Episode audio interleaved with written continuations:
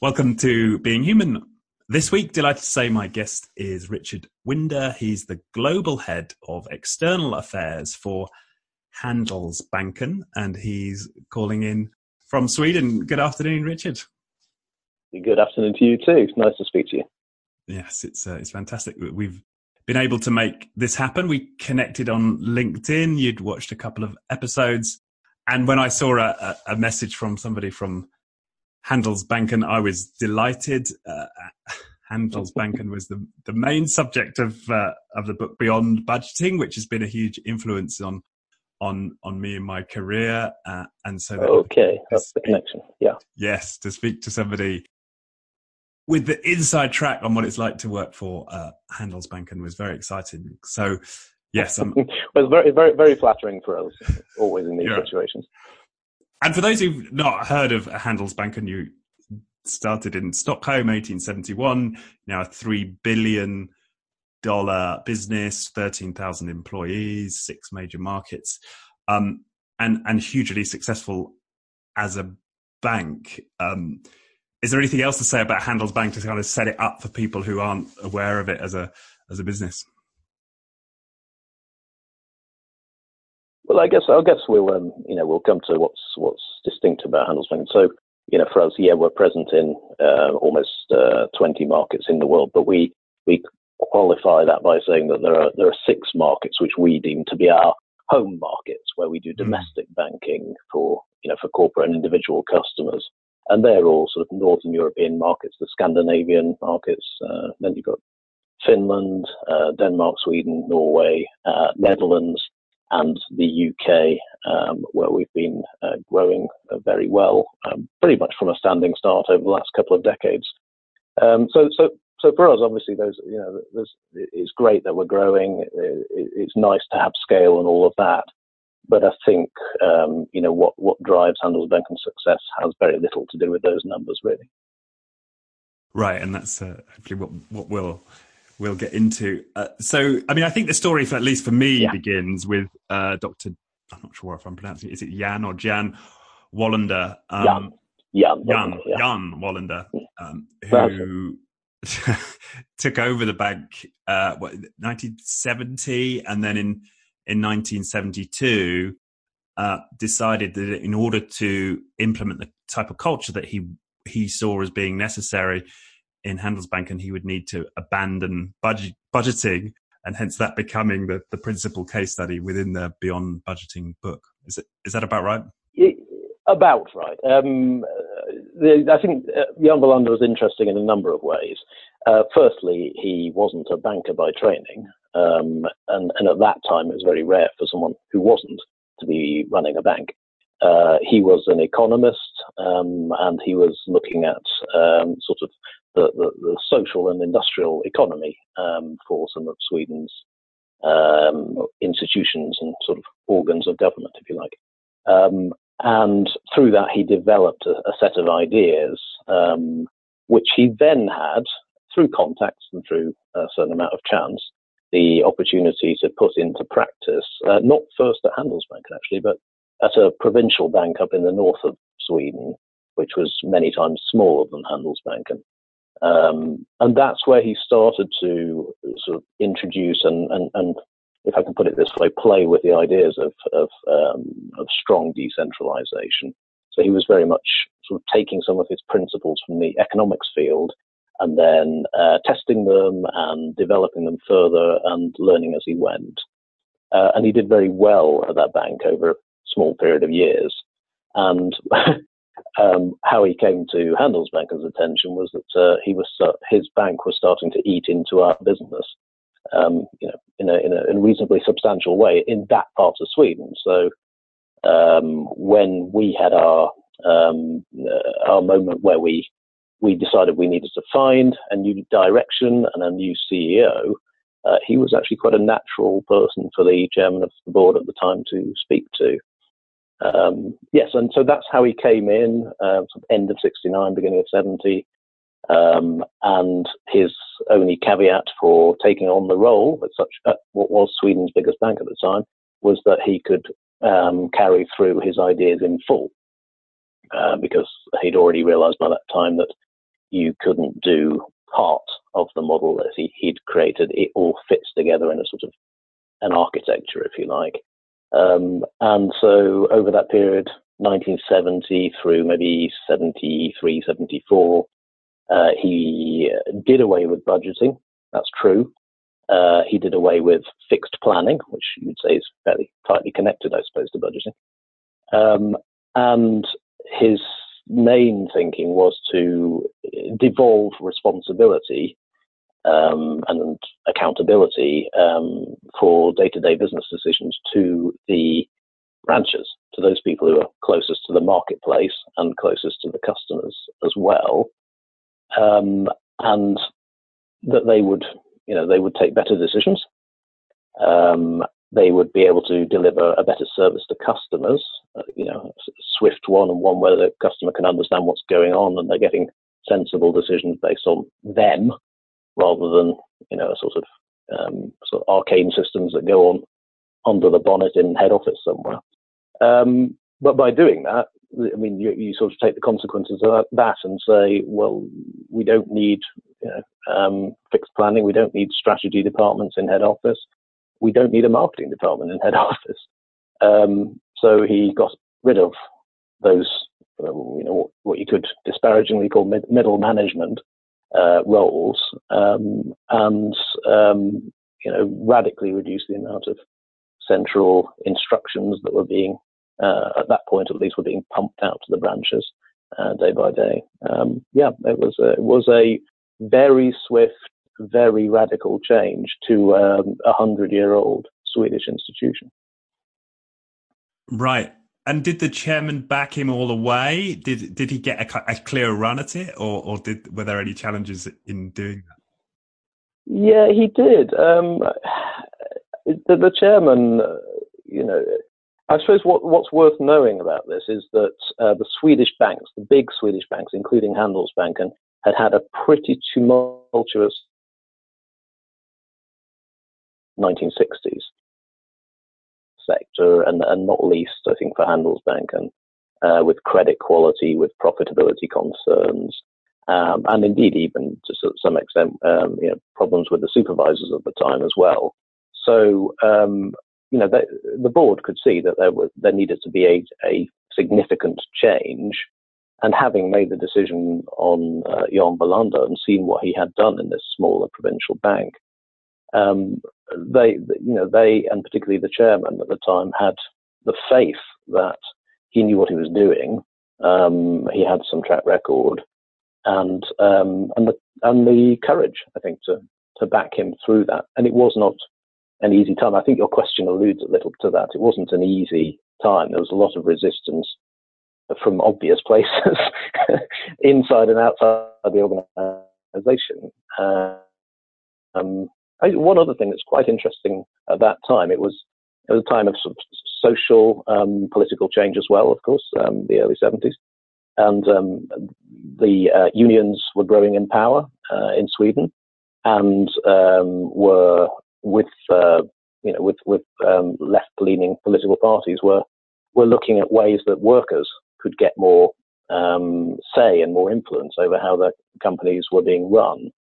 So this is, I think, where Jan Wallander's, you know, the breadth of his thinking really came in, that he was able to adapt this model that he was bringing into the bank to take account of the need to adapt to the politics of the time. And this is where what you may have heard of, this profit-sharing scheme came about, called Oktogonen, very, very long-term, equal for all staff profit-sharing scheme, which Jan Wallander, along with the union leader for Handelsbanken at the time, together they pushed this idea through, both facing the unions and the politicians on the one side, and also the bank's board, the bank's owners, if you like, on the other side, to say this will further strengthen our model. This way of doing it really works for Handelsbanken. And I think it was a great feat, a great result that they managed to achieve that, when, of course, you can imagine the unions were looking for solidarity and a single industry-wide solution. Right. Yeah, that's an interesting piece of context to this. Yeah. Yeah. And it's often said that these more decentralized modes of management tend to get more traction in the Nordic countries. And when we think about business culture, it's important to be cognizant of the wider societal culture ones within, because they're connected. Yeah, I think that's right. I mean, Sweden is, a more left-leaning, has a more left-leaning politics than the UK and certainly the US. So there is some of that, and the politics itself is informed by the Swedish history and social culture as well. So ideas. I think it's fair to say that it's a fertile seedbed for an idea like Handelsbanken, and no doubt many others in other companies, Scandinavian companies as well. Yeah. But what always fascinates me about this scenario is the paradox, where on the one hand we might think of this as being a left-leaning mindset, and yet very successful at capitalism, right? Well, precisely, and Jan Wallander's thinking, and of course the board's thinking as well, was all about how to return Handelsbanken to strong, sustainable profitability.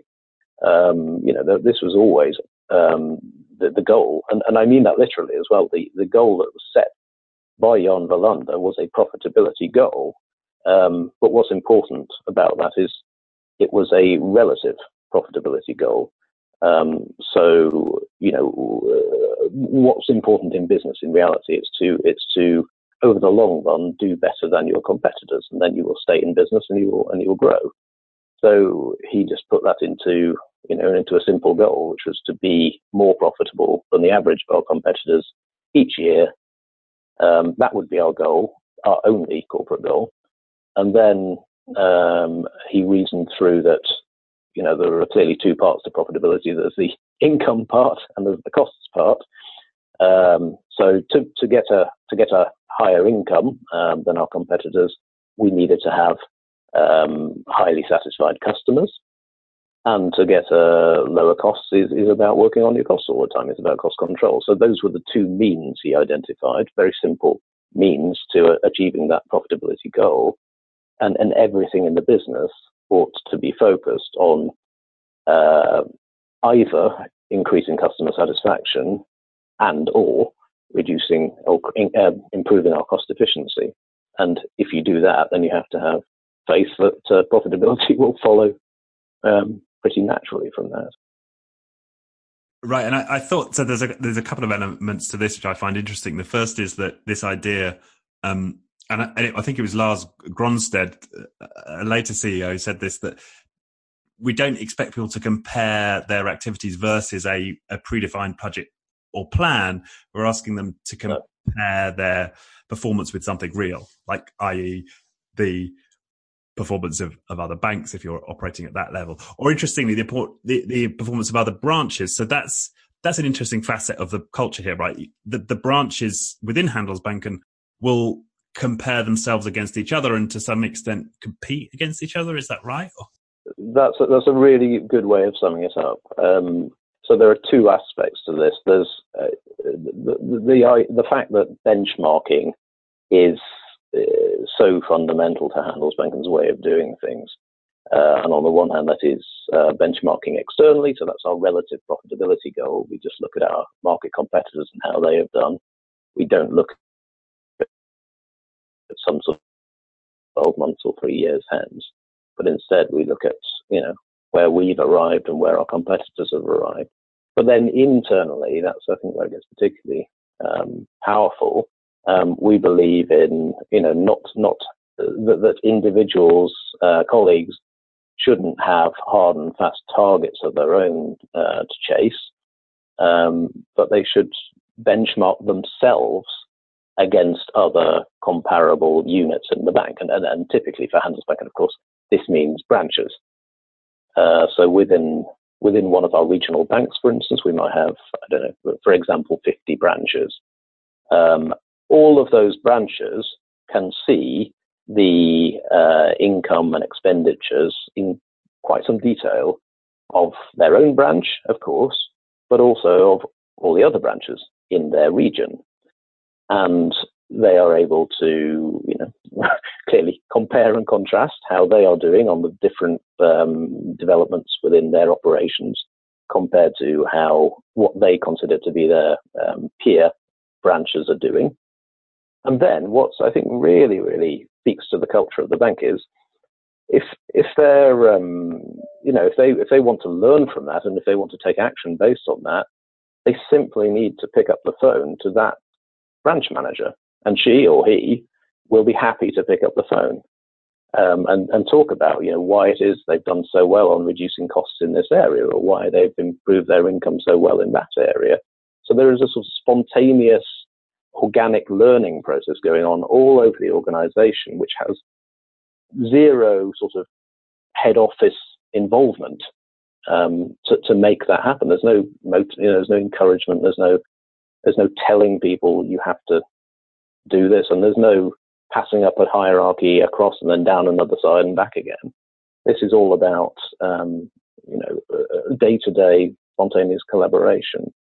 And I think the, you know, the biggest reason that that's possible is because we have these shared values and we have this common single goal. So it is one of those things that one mulls over from time to time, how this tension, or, you know, possible tension between competing on the one hand, because of course, you know, each branch in its region wants to be above average. Every branch wants to be above average. As one of my colleagues joked, you know, it's never happened yet, but it tends to push the average up. But at the same time, there is only one real goal for the bank, and that's that the bank as a whole is more profitable than its competitors. So we are all one team. Right. And I find that interesting in itself, because often you'll read a lot of the literature around how the importance of having a clear purpose and meaning in our work, and seemingly the mission is so banal and yet is at the source of seemingly such sort of human flourishing and such a sort of an interesting culture. It's that to me is fascinating. Yeah. I think about that. I think you know, that we might say, I don't, you know, we've never put it this way, and I'm sure you could have different schools of thought on this, but one way of looking at it is, you know, we know what our purpose is. We've known it for 50 years, and it is a commercial purpose. But where it becomes, you know, where it connects to the human in all of us is all about the values that we share and the culture that we have. And this is a really deep, deeply embedded culture of trust and respect. So not just trust from the organization to its employees throughout the bank, this devolved power and this decentralization, but also the trust that goes on and respect between colleagues in very, very different parts of the bank when they do lift up the receiver to speak to, you know, a different member of staff and help them, or to get help from them. You know, that is what the oil that makes Handelsbanken's cogs go round, if you like. And it also makes it a really satisfying place to work, you know, stimulating place to work. Hmm. And there is one rule, as I understand it, that these branches compete with each other, but they can't take each other's customers. Is that right? No, and that's about how we've chosen to decentralize. So if we think about why we're decentralized, it's actually right back to this core value we have, which is just an innate trust in the individual, that people want to come to work and they are capable and want to do a good job. So in that way, you need to give them responsibility and you need to give them decision-making authority.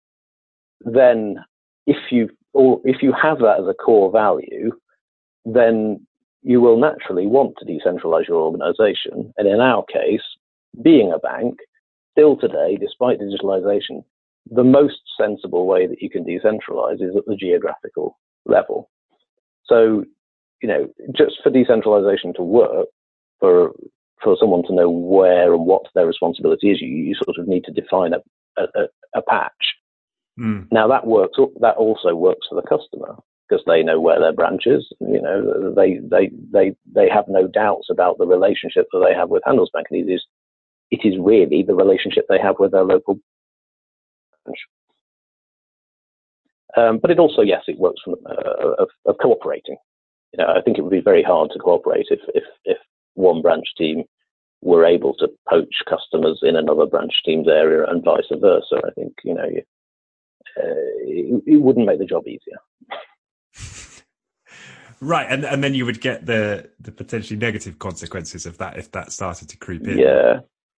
Yeah, exactly. So you sort of see how the different pieces, the different struts of the architecture sit together here. You know, I think if you start to remove one strut, it's a risk that other parts of the building start to suffer at least.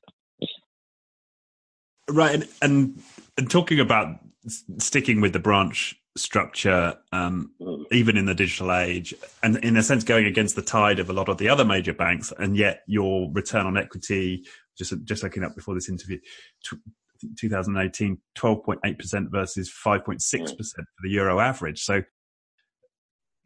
more successful than your average bank by some margin, whilst seemingly operating in a completely different way than I suppose the zeitgeist would expect you to operate. Yeah, and we you know, the way we look at it is every bank has its context, you know, pre-existing conditions, if you like, and its own culture to a certain extent as well.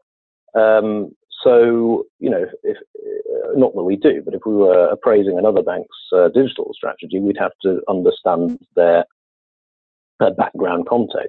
But when we come to our own, we have not only stuck with our branches. I mean, that almost sounds like it's a pejorative way of looking at it.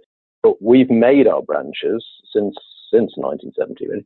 We have made them the bank. I mean, they are their own profit center. They have the full customer responsibility. They have the full commercial responsibility in that area.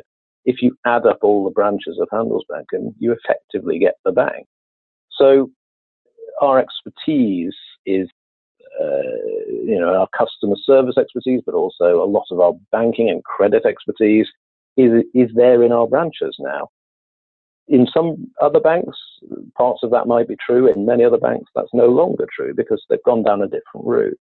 So when we're considering how to implement you know, digital development, we are looking very, very straightforwardly at how we can make more of our advantage. And that advantage is that we have great expertise at a local level. We have fantastic relationships, both between the customer and the branch and within the branch at that local level as well.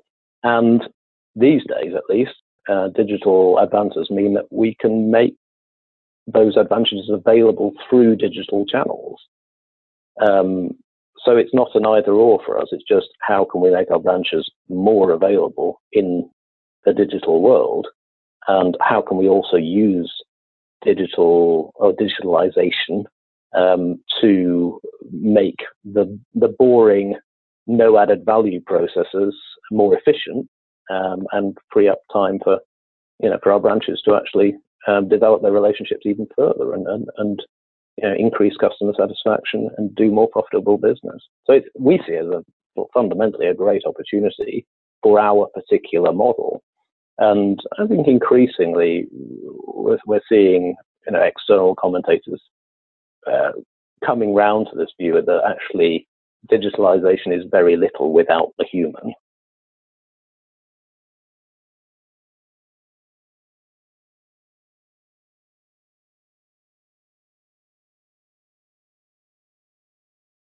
Are you still there? I think I'm still there, yeah. Oh, yeah. So digital is nothing without the human, right? Yeah. And that a bit, so it seems to me there's two elements to that. So you've got the individual branch structures who have this human connection with their customers, which gives them a much deeper insight when it comes to developing digital solutions. I can see, but I can also see it's like you've got hundreds of mini innovation hubs who are all their own profit centers, who are all looking to cut costs or drive revenue through digital solutions, and that can then be shared across. You're not reliant on a single centralized digital innovation team to try and work it all out.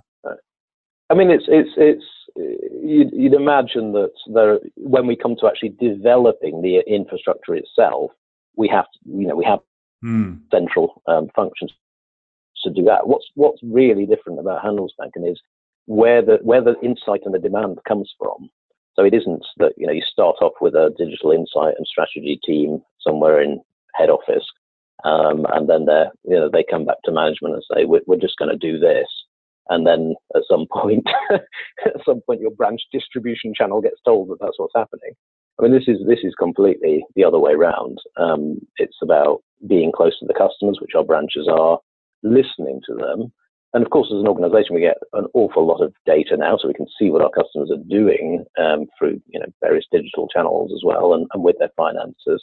And marrying all that up and having a really strong evidence-based confidence for what it is which will improve our customer satisfaction and what it is which will give us profitable business at the end of it. And it's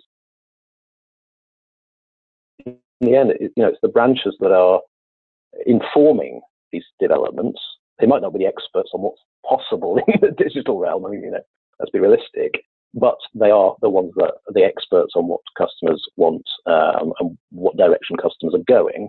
And ultimately, they're the ones that are signing off the costs, because you might know we've got this kind of internal marketplace within Handelsbanken, and all costs and all income end at the branch. Right. Yeah. It's described as in the Beyond Budgeting book, because this is hundreds of profit centers as being the way that it's you can imagine. That's right. And then we have these, so we start on the default position that things should be decentralized. And then where there is a case for something, an overwhelming case really, for something to be centralized, and this is driven then by the branches and by our regional banks, they say, this doesn't make sense to say decentralized. We want you to do it in head office. Then, of course, that's, and I can put myself in this as well, that's our duty to serve our branches and our regions and give them what they need to do better business. And clearly one area right back since early mid-'60s has been IT. It would have never made sense for us to have IT development going on in our, what are now 800 branches, but it's where the demand comes from that counts. Right, yeah, I see that. And this parallels with some of the other case studies of these highly empowered cultures where you have, I'm just thinking of Buurtzorg. I don't know if you've come across them, the nursing company. Yeah, I've heard a little bit about them. Yeah, they sound fascinating. Yeah, who are mentioned in Frederick Laloux's book. But similar idea of decentralized groups, in this case, units of nurses rather than bank branches. But we're each as a profit center, but then a demand on central in terms of a pull from central for resources, as opposed to the push from the center. Yes, like that. That sounds very, very, very much how it works here. And this internal marketplace that I mentioned, that helps just to focus minds at all times on that fact.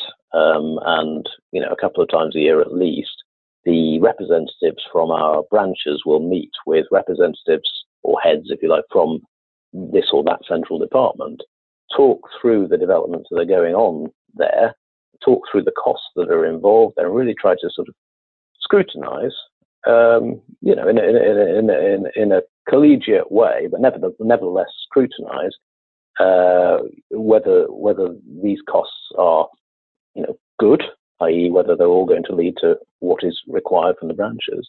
And also to identify, are there new things that department should be doing that they've, partly identified a need. And, here's an opportunity to talk about that.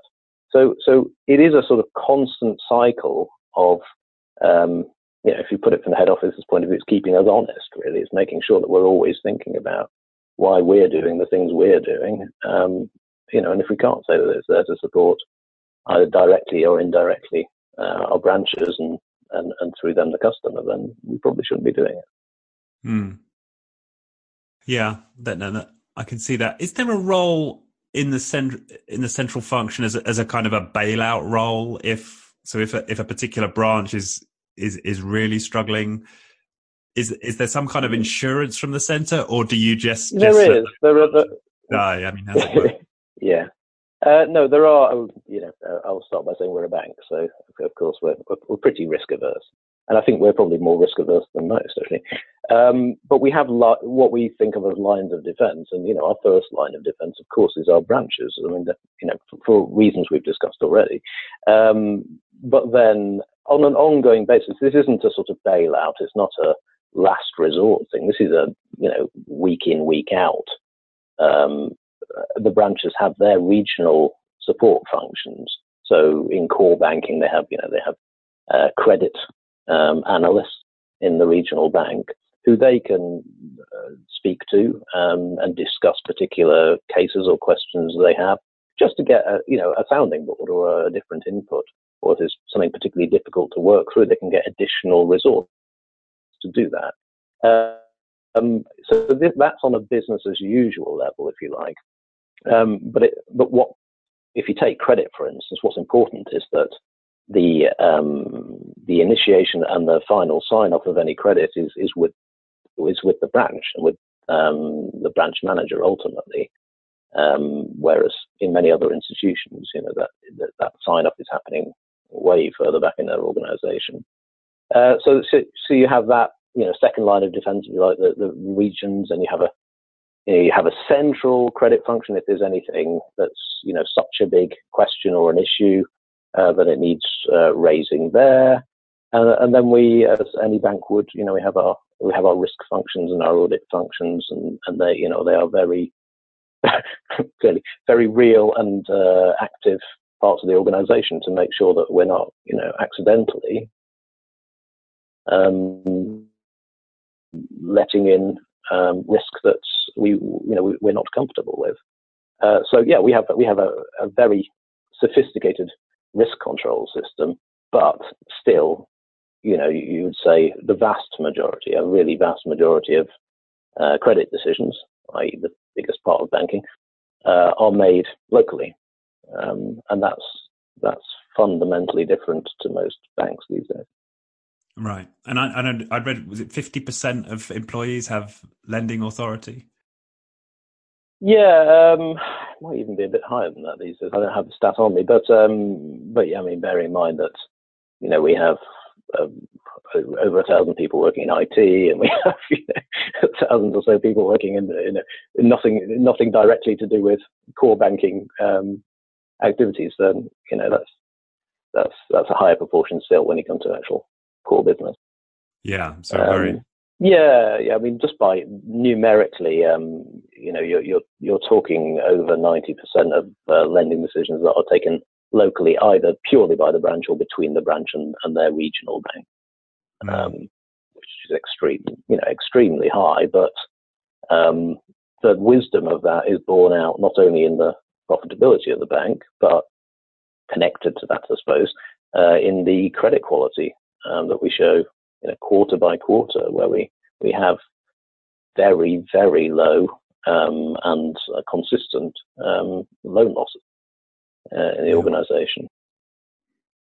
And you have the highest credit rating of, is it European banks? Yeah. We've for many years now had amongst the highest in the world, in fact.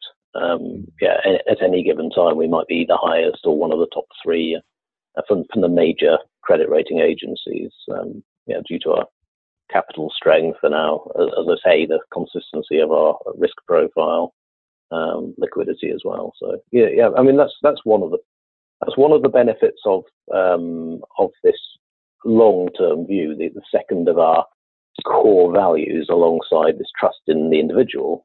We have this long-term view, which guides our decisions. It does mean that we have created this stability and this dependability, which then comes through in how the, how customers view us. That's the most important thing. How our employees feel about working at the bank, the security that they feel in doing their jobs, and then of course how investors and the wider capital markets feel about either putting equity into the bank or bonds. So it's a great benefit to us to work in this kind of long-term sustained way, but it's because we believe fundamentally that's the best way to run a business. We don't do it to achieve high credit rating. Right. Yeah, I can see that.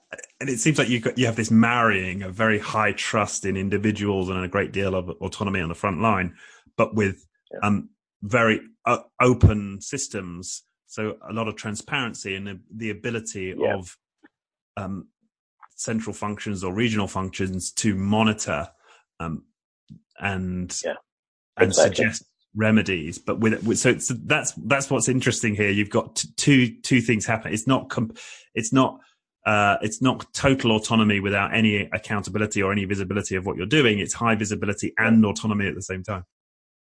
Absolutely. That is the sort of the way of boiling it down, I think, in terms of how it feels to work here. You feel a great deal of freedom in what you're doing. So it seems to me you've got this really interesting marrying of a great deal of autonomy at the front line, coupled with a very high degree of transparency across the whole business. Yeah, I think that's a good way of boiling it down, and how it feels, I suppose, working here is that you feel a great deal of freedom in the day-to-day work that you're doing, and a confidence in the area that you have responsibility for. But at the same time, you feel an exposure, an accountability. So I put it like this: it's a very grown-up business to work in. Everyone feels or knows that they need to rise to their responsibility. We have these principles in Handelsbanken that, managers should not interfere. They shouldn't be trying to micromanage, and wherever they can avoid it, they should avoid taking decisions for their employees. But they should act as coaches, both, in the professional work that that employee is doing, and also to help them develop their careers around the bank and their experience around the bank, and ultimately their value to the bank, which then, comes through in the reward to the individual. Mm. And how has that felt for you? I mean, personally, if you come from, I suppose you might say, a more traditional corporate culture before Handelsbanken, what was your transition into this culture? Yeah, well, I worked with a number of more orthodox, if you like, or these days more orthodox financial companies, albeit the organisation I worked for, the consultancy I worked for, was actually, and still is today, a pretty enlightened and empowering place to work. But I could very, very quickly see, compared to some of those large financials I'd worked for before, just how different this was. And even then, even despite that, I think there's that period of the first 3 months, maybe 6 months, where you're expecting a hand to appear out of somewhere and say no, and sort of push you in a different direction and correct what you're doing. And it's quite it's really quite liberating, but at the same time sobering. To realise that no, that responsibility really is mine, and if this succeeds or if this fails, it's on me.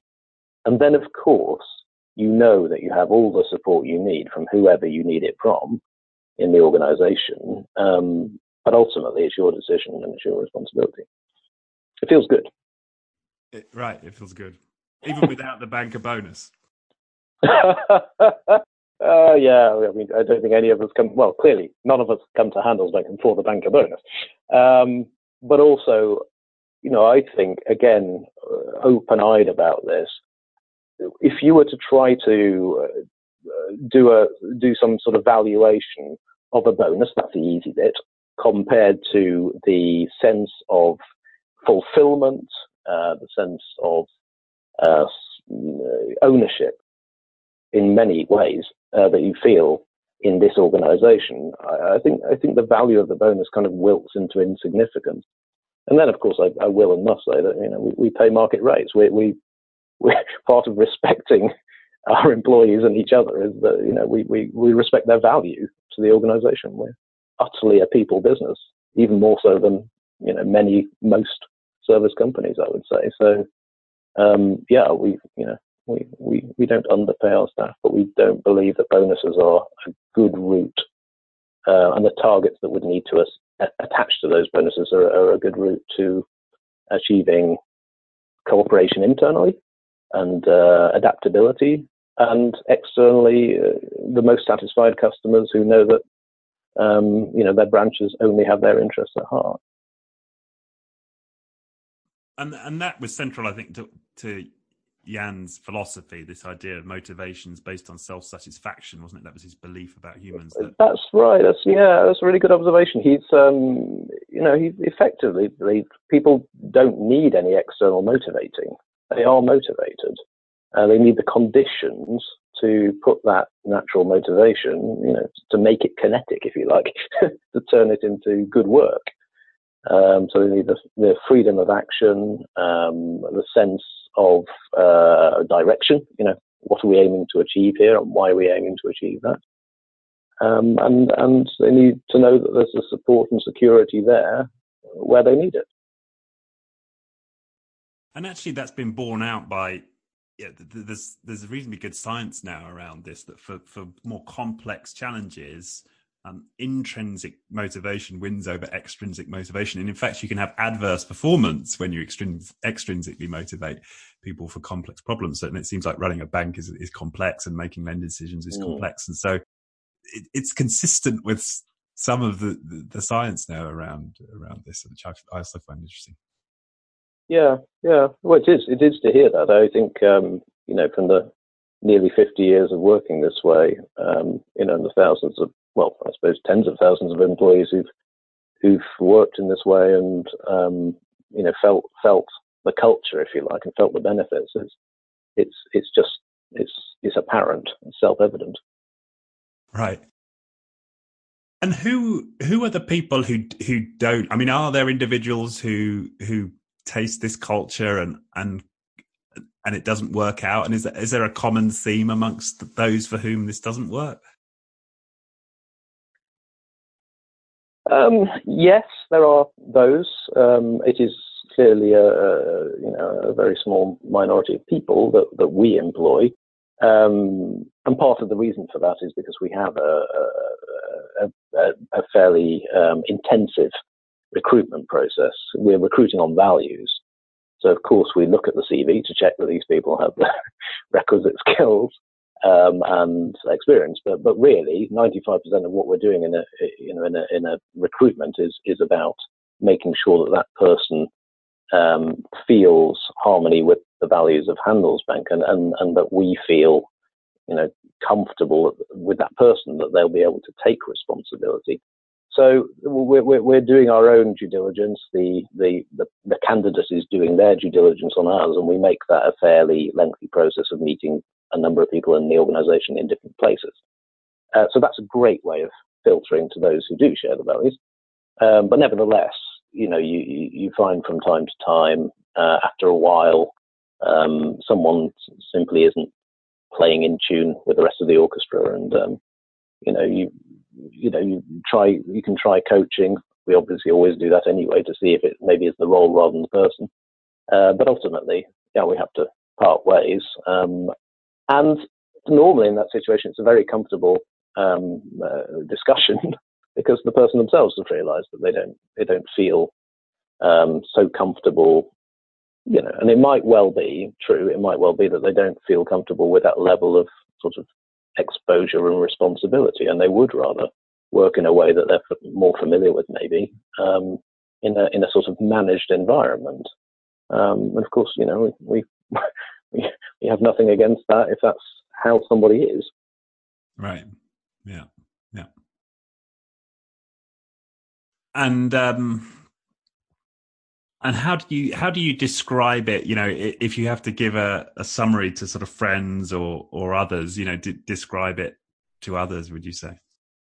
The culture. I think I just bring it down to the trust and respect that is really apparent from day to day. You know, when you have a new problem arising and you're thinking through who I need to talk to, you simply don't have that moment's pause to think, oh, I better not call that person, or I'm not sure what that department's like. I won't walk in there. You expect and you get collaboration. You expect and you get respect, whoever you are in the organization, because there is that fundamental sense that everybody is playing an important role. And there is only one corporate goal, so we're all heading in the same direction as well. So it's that openness, it's that trust, it's that respect, and that cooperation. They pretty much sum up how it is to work at Handelsbanken. Right. Right. And if somebody's listening to this, and the first thing to say is I get that to affect large scale cultural change, which clearly happened in whatever it was, 1972, initially with Handelsbanken, and it requires full support from the top, which is interesting. And that's exactly what, again, Frederick Laloux says in his book, Reinventing Organizations, that you can't achieve these radical, to our eyes, I suppose, radical culture shifts without full support all the way up.